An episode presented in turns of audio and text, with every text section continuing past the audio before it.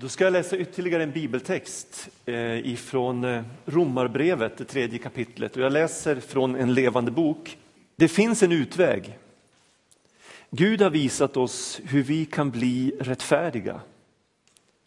Vi blir inte frikända från Guds dom genom att hålla hans lagar och vara tillräckligt goda, utan genom en annan väg. Det är en väg som lagen och profeterna talade om för länge sedan. Nu säger nämligen Gud att han vill ta emot oss och frikänna oss, förklara oss icke skyldiga om vi tror på att Jesus Kristus tar bort våra synder. Och vi kan alla bli frikända på samma sätt genom att komma till Kristus. Det spelar ingen roll vilka vi är eller hurdana vi har varit. Alla har syndat och saknar därför den likhet med Gud som vi är skapade att ha. Nu ger han oss en möjlighet som vi inte förtjänat, nämligen att ställa allt till rätta genom att vi accepterar vad Jesus har gjort för oss. Gud sände Jesus Kristus för att friköpa oss från våra synder. Men vi måste tro på detta för att hans blod ska bli det offer som räddar oss. Vi ber än en gång. Herre, min bön är att ditt ord som är levande och verksamt ska nå in i våra hjärtan och åstadkomma det som du vill åstadkomma. Jag ber att all, all hårdhet ska få vika och att en ödmjukhet ska ta plats i var och en av oss som idag är samlade för att försöka förstå och försöka ta emot det oerhörda som du gjorde på korset. Tack att du är här och tack att du älskar oss. Amen. Vi har lyssnat till flera texter idag från Bibeln som handlar om mannen Jesu död på korset omkring år 30. Eh, en historisk, verklig händelse som har ägt rum i en viss tid på en verklig plats. Ett historiskt belagt faktum. Några av de här texterna som vi har lyssnat till är profetiska texter som beskriver Jesu död många hundra år innan det hände och de är fascinerande exakta. Jag skulle tro att du som är någorlunda hemmastad med, med berättelserna om Jesu död kunde se det och höra det och uppfatta det när vi läste de här texterna. Några texter som vi har lyssnat till beskriver det som verkligen hände och jag ska utveckla det om en stund. Och den här texten som vi nyss har läst är en sorts facit, en sorts förklaring, tillbakablick på det som hände och ger en förklaring av konsekvenserna av Jesu död. Och jag har bett att den här gudstjänsten ska skapa tro eh, och bli en viktig vändpunkt för någon som verkligen behöver det.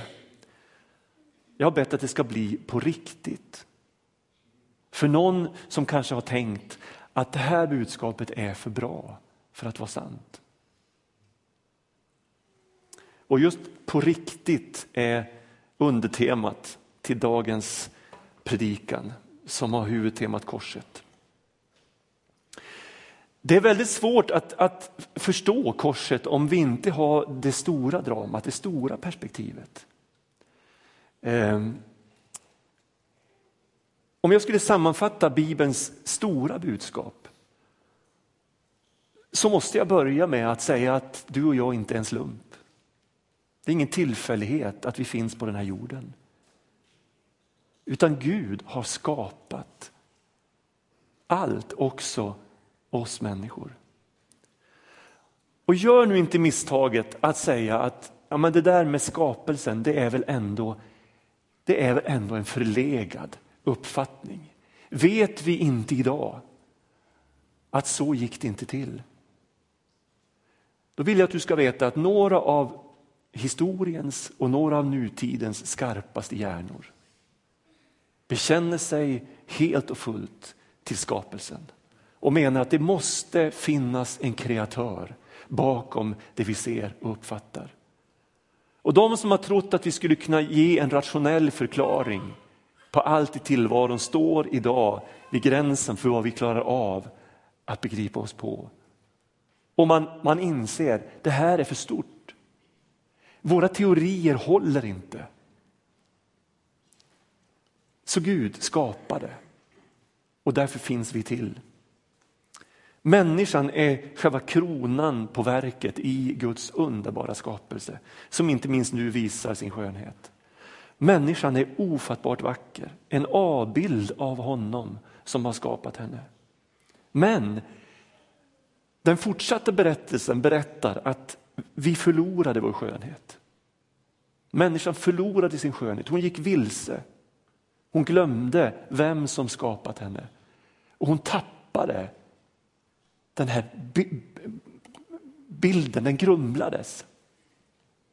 Var och en ville vandra sin egen väg, så sammanfattar profeten Jesaja, som vi hörde Eva läsa från. Det jag nu försöker säga. Var och en gick vilse, var och en ville vandra sin egen väg. Men berättelsen fortsätter, Gud kan inte glömma. Han fortsätter att älska människan, han fortsätter att söka efter henne. Och till slut, när tiden är inne, så blir han själv människa. För att finna den vilsegångna människan och rädda henne. Johannes skriver så älskade Gud världen. Att han sände sin enda son för att alla som tror på honom ska räddas. Gud blir människa, sonen Jesus måste dö av kärlek, av fri vilja, för våra synders skull.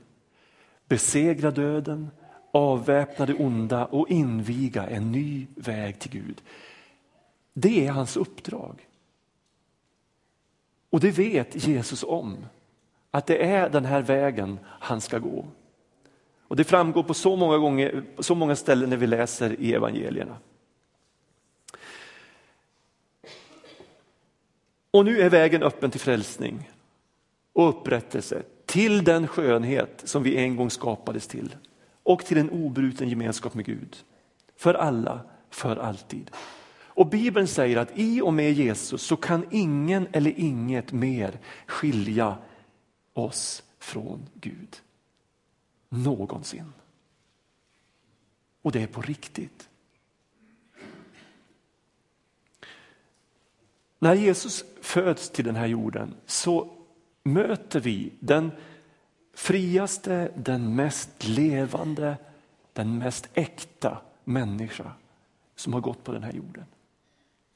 Och han lockar till sig människor som ingen annan, varken före eller efter honom. Människor som är hungriga efter liv, människor som är hungriga efter äkthet och efter frihet. Och han startar med dessa första följeslagare en andlig revolution som pågår än idag. Man skulle kunna säga, att han samlar ihop alla oss vilsna själar och blir vår väg till Gud. Och därför säger han själv, jag är vägen. Jag är sanningen och jag är livet. Och därför kallas också efterföljarna för vägens folk. De som följer efter honom som är vägen. 2000 år har gått, lite drygt, sedan Jesus föddes. Och idag 2014 så blir någon på den här jorden, någonstans, en Jesu efterföljare. Varje sekund. Nu, nu, nu, nu kommer någon på jorden till tro på Jesus.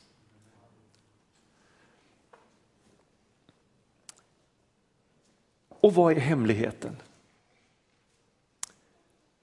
Ja, jag tror att det är en vacker kombination av den unika kraft som finns i det här budskapet om korset. Korset är en dårskap, skriver Paulus, för den som inte tror. Men för den som tror är det en Guds kraft som räddar var och en som tror. En kombination av den här unika kraften, men också av berättelserna. Från de som har upplevt att det här är på riktigt. Och jag funderar mycket på hur vi ska få människor i Sverige idag att upptäcka vem Jesus är. Och jag tror att ordet är oerhört viktigt. Bibeln måste läsas och förkunnas. Men jag tror också att berättelserna är oerhört viktiga.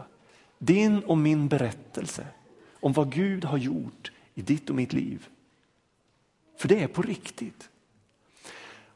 Jag hittade en tidning som eh, är en bilaga till tidningen Världen idag. Det här är en påskbilaga.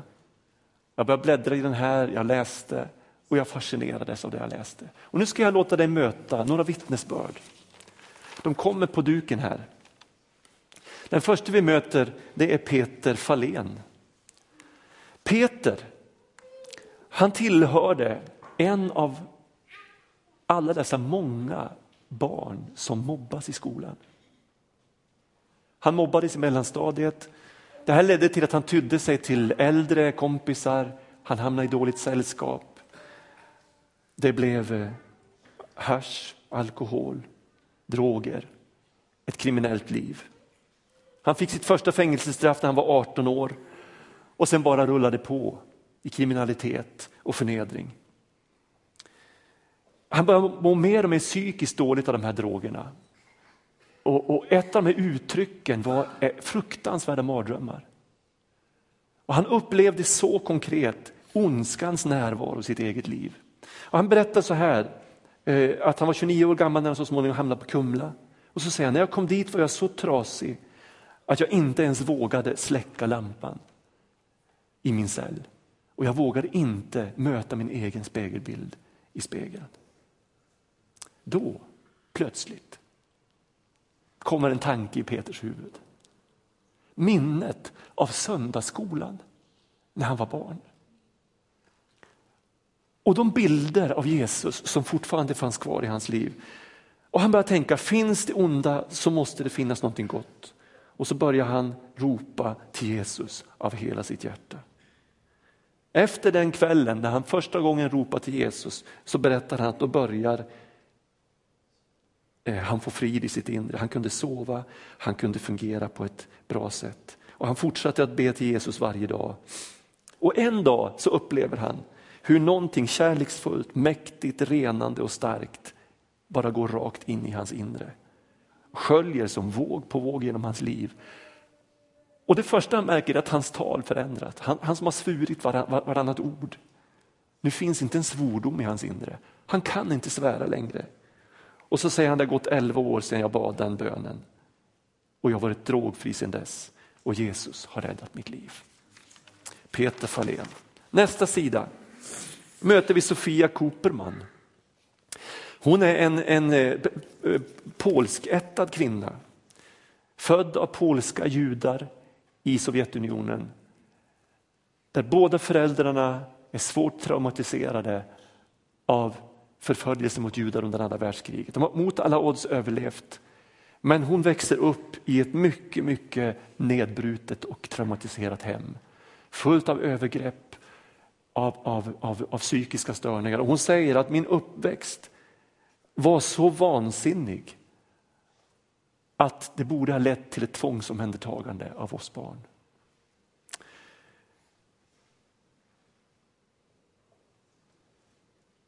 Hon eh, blir måltavla för klasskamraterna som kallar henne för, eh, för Jesusmördare för att hon är judinna. Du har korsfäst Jesus, skriker de åt henne. Och hon berättar att hon hatar Jesus, som hon inte alls hade mördat. Jag visste ju inte ens vem han var, men jag visste att han var min värsta fiende. Och vart hon än tittade i, när hon, i Polen så var det kyrkor överallt, det var kors överallt. Hon avskydde korset, hon fick kalla kårar av korsen på kyrkorna. Hon flyttar till Danmark, problemen fortsätter, hon bär dem med sig inom sig. Tomhet, känsla av utanförskap. Och hon säger, mitt liv var tomt, mitt liv var meningslöst, jag ville bara dö. Men jag hade alltid haft en diffus tro på en Gud. Och hon börjar be om ett personligt förhållande till denne Gud. Om du finns Gud, låt mig lära känna dig. Strax efter den bönen så träffar hon Nikofar, en iransk kvinna som blivit kristen. Och tillsammans går de till en kyrka i Köpenhamn. Där är en indisk pastor på besök. Han inbjuder och han säger att han vill be om välsignelse över dessa personer som kommer fram i Jesu namn. Han lägger sin hand på henne, han ber en enkel stilla bön. Gå i Jesu Kristi frid. Och någonting händer med den här kvinnan Sofia. Jag kände en värme som jag aldrig förr upplevt. Den var övernaturlig och jag visste att detta var äkta vara. Sofia kunde för första gången på mycket, mycket länge somna utan lugnande tabletter. Och nu när hon ser bakåt på sitt liv så förstår hon hur Gud har varit med henne. Trots att hon inte har vetat om det. Bläddrar jag vidare så kommer vi till en kändis. Doggy Doggelito. Känd från Latin Kings eh, på den tiden när de var i farten. Skådespelare, föreläsare, tv-kändis. Han började sin karriär i kyrkan. Sen blev det kändisskap. Han säger själv, jag gick den breda vägen utan Jesus, men jag upptäckte att det var en återvändsgränd. Och så fann han Jesus och han säger någonting som gör mig så uppmuntrad. Han säger, en av grundorsakerna till att så många svenskar idag bara går, går, rusar fram på den här breda vägen, långt borta från Gud, det är att vi har haft det alldeles för bra alldeles för länge. Människor har inte behövt Gud i sitt vardagsliv. Men det kommer en tid, säger han, då, då vi kommer att få se en comeback för Gud i Sverige. Jag tror att tiden snart är över då man behöver uppfattas som konstig för att man tror på Jesus. Titta bara i Alby där jag bor, där är man konstig om man inte tror på Gud. Och så säger han att eh, även om det är snålt att vara kristen i Sverige idag så kan jag inte tiga. Jag står för Jesus, jag står för Gud. Och så bläddrar jag vidare. Då kommer jag till en kvinna som heter Annika Karlsson. Syns lite dåligt här på bilden. Hennes berättelse är helt annorlunda. Hon är en normal eh, mamma med en ganska normal familj tills hennes man förskingrar pengar. Och ryktena börjar gå, grannar och vänner lämnar och de flyr till en liten ort i Småland för att komma undan eh, allt detta fokus. Där börjar hon sitt sökande efter Gud, som hon alltid har längtat efter. Och hon finner kraften i tron på Jesus. Det fortsätter att gå illa för familjen, mannen blir dömd till fängelse, de tvingas än en gång fly för att komma undan all ryktesspridning, de flyr tillbaks till Stockholm. Hon går till en kyrka i Stockholm. Och där hör hon Guds tydliga röst när hon står där.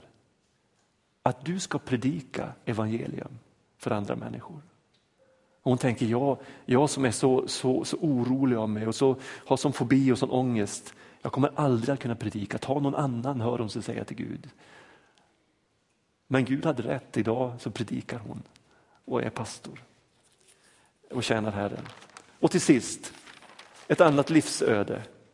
En annan kändis, riksdagspolitikern Tuve Skånberg. Berättar hur han växte upp i ett ateistiskt hem. Visserligen gick pappan i kyrka, men inte för att han trodde utan för att han tyckte om att spela. Han var musiker och där fick han spela. Mamman var totalt sekulariserad. Det fanns ingen tro i hemmet. Och när lillebror Sture blir frälst, Svante förlåt, blir frälst, så blir förvirringen stor i hemmet. Ingen vet vad som har hänt. Vad innebär frälsning? Och han som storebror, Tuve, alltså får i uppdrag att tala lillebror till rätta. Han rycker in i lumpen, lillebror ger honom ett nya testamente och säger läs det här medan du ligger i lumpen. Han tänker jag får ju läsa så att jag vet vad jag ska säga till min lillebror. Och han blir fullständigt fascinerad av det han läser. Han läser nya testamentet, han läser gamla testamentet, han läser hela bibeln om igen och han börjar inse det här är ju sant. Det här stämmer. Tänk om min lillebror har hittat någonting som jag missar. Och så börjar han be till Gud och så växer tron under, under ett års tid. Och han blir en personlig kristen. Han blir pastor, har tjänat under många år inom Missionsförbundet och han blir riksdagspolitiker. Och han säger så här, jag blev klar över att Jesus är Guds son, den han säger sig vara. Han blev min frälsare, inte bara någons frälsare i allmänhet. Och Gud gick från att vara en teori till en personlig Gud som jag dagligen talar med, säger han. Det är på riktigt. Olika människors berättelser. Ska vi läsa den där bibeltexten igen? Det finns en utväg. Gud har visat oss hur vi kan bli rättfärdiga. Vi blir inte frikända från Guds dom genom att hålla hans lagar och vara tillräckligt goda, utan genom, genom en annan väg. Den, det är en väg som lagen och profeterna talade om för länge sedan. Nu säger nämligen Gud att han vill ta emot oss och frikänna oss, förklara oss icke skyldiga om vi tror på att Jesus Kristus tar bort våra synder. Och vi kan alla bli frikända på samma sätt genom att komma till Kristus. Det spelar ingen roll vilka vi är eller hurdana vi har varit. Alla har syndat och saknar därför den likhet med Gud som vi är skapade att ha. Nu ger han oss en möjlighet som vi inte förtjänat, nämligen att ställa allt till rätta genom att vi accepterar vad Jesus har gjort för oss. Gud sände Jesus Kristus för att friköpa oss från våra synder, men vi måste tro på detta för att hans blod ska bli det offer som räddar oss. Så märker vi hur bibelordet bekräftar det människor upplever i mötet med Jesus. Mitt i tidningen så är det ett, eh, ett uppslag där rubriken är Det var helt nödvändigt att Jesus dog. Och så är det ett stort kors och två små kors vid sidan om i den här tidningen. Det är Stefan Gustafsson som har skrivit den artikeln. Stefan Gustafsson är en av Sveriges mest framträdande teologer och apologeter, alltså försvarare av den kristna tron. Och han säger det var helt nödvändigt att Jesus dog. Hur ska vi förstå det? Ja, det är som att talet om korset är ett gigantiskt kraftverk som hela tiden genererar kärlekskraft till frälsning och befrielse för alla människor som vill, i alla tider. Utan undantag. Och berättelserna som jag har delat med er visar att det handlar om våra vanliga vardagliga liv. Helt vanliga människor som du och jag är liksom målet för den här kraften ifrån korset. Texterna vi läst innehåller, förutom beskrivningar av vad som hände rent historiskt, bildspråk som ska hjälpa oss att förstå innehållet i det som hände. Före, på och efter korset. I den här texten så möter vi i slutet där flera bilder. Benådad i domstolen är en sån bild. Ni som var här i söndags och lyssnade till Martin Larsson så vet ni att han sa att vi är färdiga i rätten. Vi är rättfärdiga. Nästa dom handlar om att vi är friköpta från ett slavkontrakt. Någon har betalat priset. Vår skuld och vi är fria. Och Det står också att vi är renade genom offerlammets blod. Se Guds lamm som tar bort världens synd. Korset har åtminstone två huvudbudskap till oss. Och det är på riktigt. För det första, det onda med döden som sin yttersta udd besegras av Jesus på korset. Och Det här är egentligen en sida som jag skulle önska att vi betonar mycket, mycket mer. När Jesus genomför eh, sitt verk på korset så är det en triumf över allt mörkt och ont och nedbrytande i den här tiden. Och den som står på Jesus sida står på den segrande sidan. Mot allt detta onda. Jesus är en kraft, en makt som beskyddar oss från allt som är verkligt ont i tillvaron. Och därför säger Paulus, ingenting kan skilja den människa som har sin förankring i Kristus från Gud. Ingenting. Inget som har funnits, inget som finns, inget som kommer att finnas. För segern är fullständig. Det är den ena sidan. Det onda med döden som sin yttersta udde besegras. Och den andra sidan är att människan är förlåten, människan räddas. Och Det innebär att hade inte Jesus dött korsdöden så hade allt detta mörker, all denna ondska segrat. Och då menar jag på riktigt. Hade inte Jesus dött så hade vi, vi förblivit vilsna och förlorade. Kvar i våra synder, evigt skilda från Gud. På riktigt. Därför var det helt nödvändigt att Jesus dog. Och vad var det då som hände? Jag ska inte säga så mycket om det, ni har hört sångerna, ni har hört bibeltexterna. Men vi förstår att det var ett, ett, ett justitiemord utan motstycke. Jesus var fullständigt oskyldig till det som han anklagas för. Och en av den tidens mest råbarkade makthavare, Pontius Pilatus, säger vid flera tillfällen, jag finner inte den mannen skyldig till något ont. Och han vill egentligen släppa honom fri, men han är feg.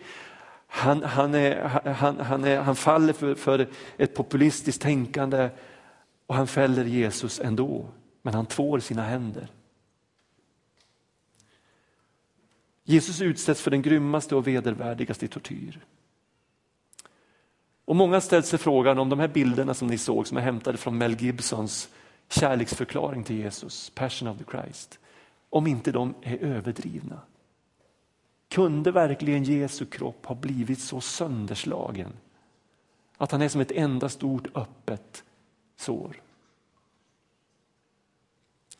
De som har forskat i den här korsfästelsen vet att den romerska pryglingen var fruktansvärd. Att det fanns människor som dog bara av den pryglingen. Eh, köttet slets bort, benen blev synliga, tarmar, maginnehåll blev synligt. Kroppen var fullständigt sönderslagen. Och vi förstår hur oerhörd den här, den här tortyren var när Jesus dignar under den här Eh, bjälken som han tvingas att bära till sin egen avrättningsplats. Vi ska komma ihåg att Jesus var en, en människa som större delen av sitt liv hade ägnat sig åt, åt ett hårt fysiskt arbete. Han hade vandrat kors och tvärs genom Israel, han hade bestigit bergen, han hade bergsklättrarlungor. Han var en stark person, fysiskt och psykiskt. Men efter den här misshandeln, när man lägger stocken på hans axlar, så dignar han och faller till marken och orkar inte bära, utan en annan får bära. När man kommer till avrättningsplatsen så klär man av honom naken, han läggs på ett kors, man slår in långa spikar genom hans händer och fötter. Man reser det här korset och där hänger han i oerhörd hetta och olidlig törst, omgiven av människor som bara hånar honom och föraktar honom. Och jag tänker på dem som älskade honom, hade följt honom. Det måste ha varit outhärdligt. Att stå där och se Jesus plågas, sönderslagen, hånad.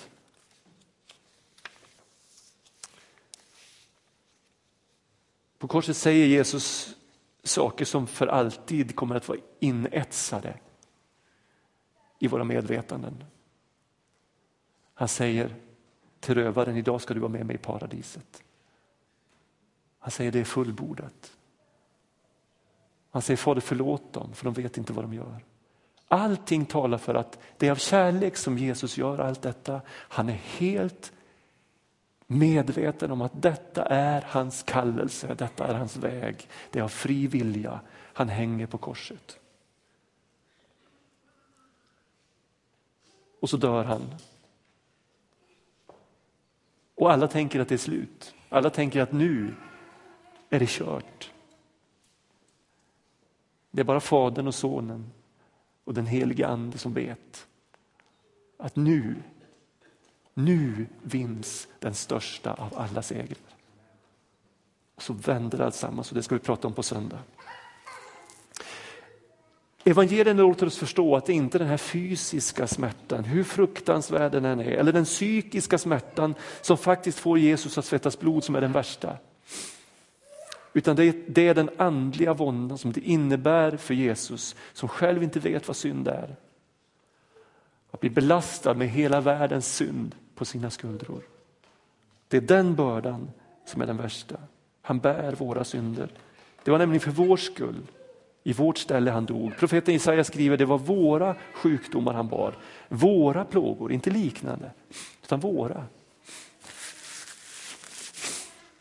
Han blev pinad för våra brott, sargad för våra synder, han tuktades för att vi skulle helas. Hans sår ger oss bot. Jesu död var ett offer. Hebreerbrevets författare säger att han har trätt fram en gång för alla för att utplåna synden genom att offra sig själv. Vi möter också en fullständigt ofattbar empati. Det står nämligen att han som inte visste vad synd var blev gjord till ett med synden för vår skull. För att vi genom honom skulle bli till ett med Guds rättfärdighet. Och Det här har kristna genom historien kallats för det saliga bytet. Han tar det sämsta vi äger och ger oss sitt bästa. Hur kan det här fruktansvärda lidandet på något sätt hjälpa oss som lever tusentals år efter själva händelsen? Ja, det vore förmätet av mig att säga att jag, kan, att jag kan svara på den frågan. Hur detta kan gå till. Jag vet bara att det hjälper. Och vittnesbörden som jag har delat med er här idag visar att det fungerar. Miljoner och åter miljoner människor genom hela historien vittnar om att detta är på riktigt. Vi kan äta vår middag utan att förstå hur födan livnär oss. Och vi äter gladeligen utan att veta vad som händer. Och På samma sätt kan vi ta emot vad Jesus har gjort utan att fullt ut förstå.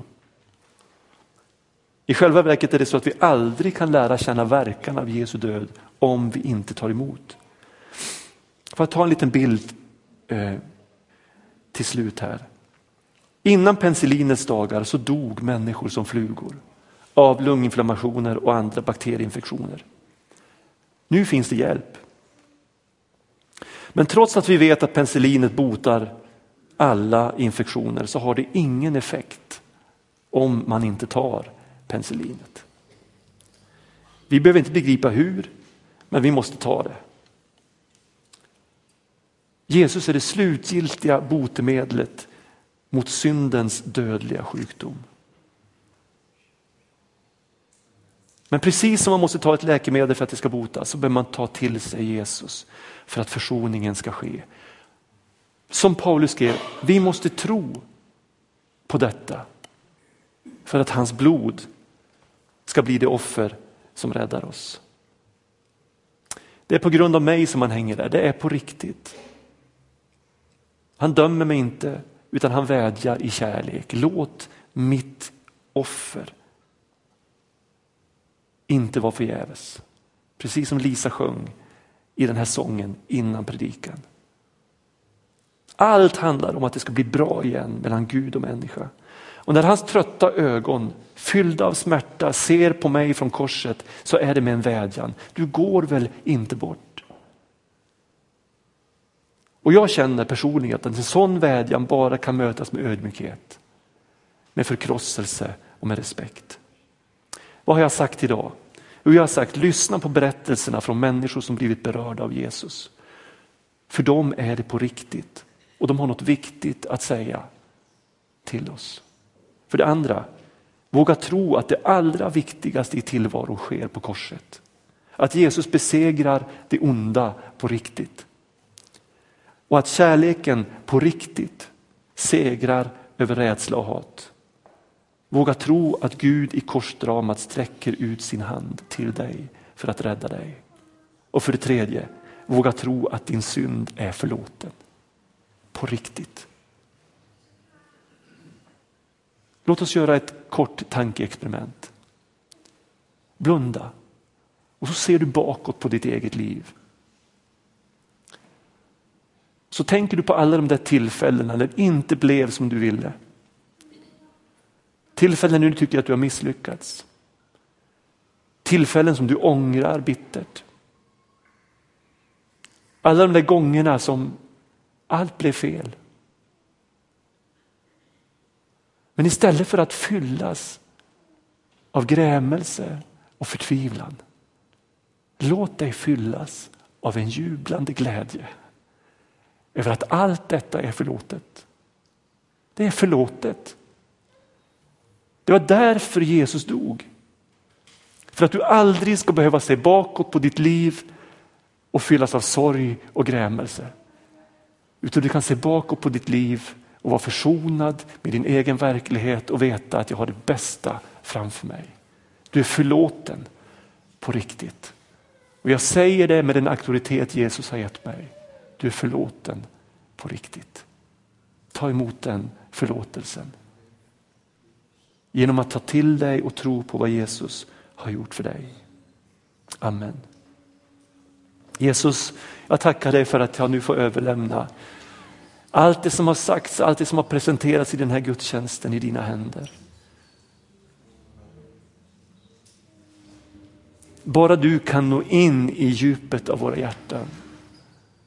Tack för de här vittnesbörden som vi har fått dela. Tack för de här människorna som trots så mycket problem, så många svårigheter, så mycket mörker, så mycket förtvivlan fick uppleva hur livet vände i mötet med dig. Låt det fylla oss med tro, med hopp, att det inte är kört för någon enda människa. Det är inte kört för mig.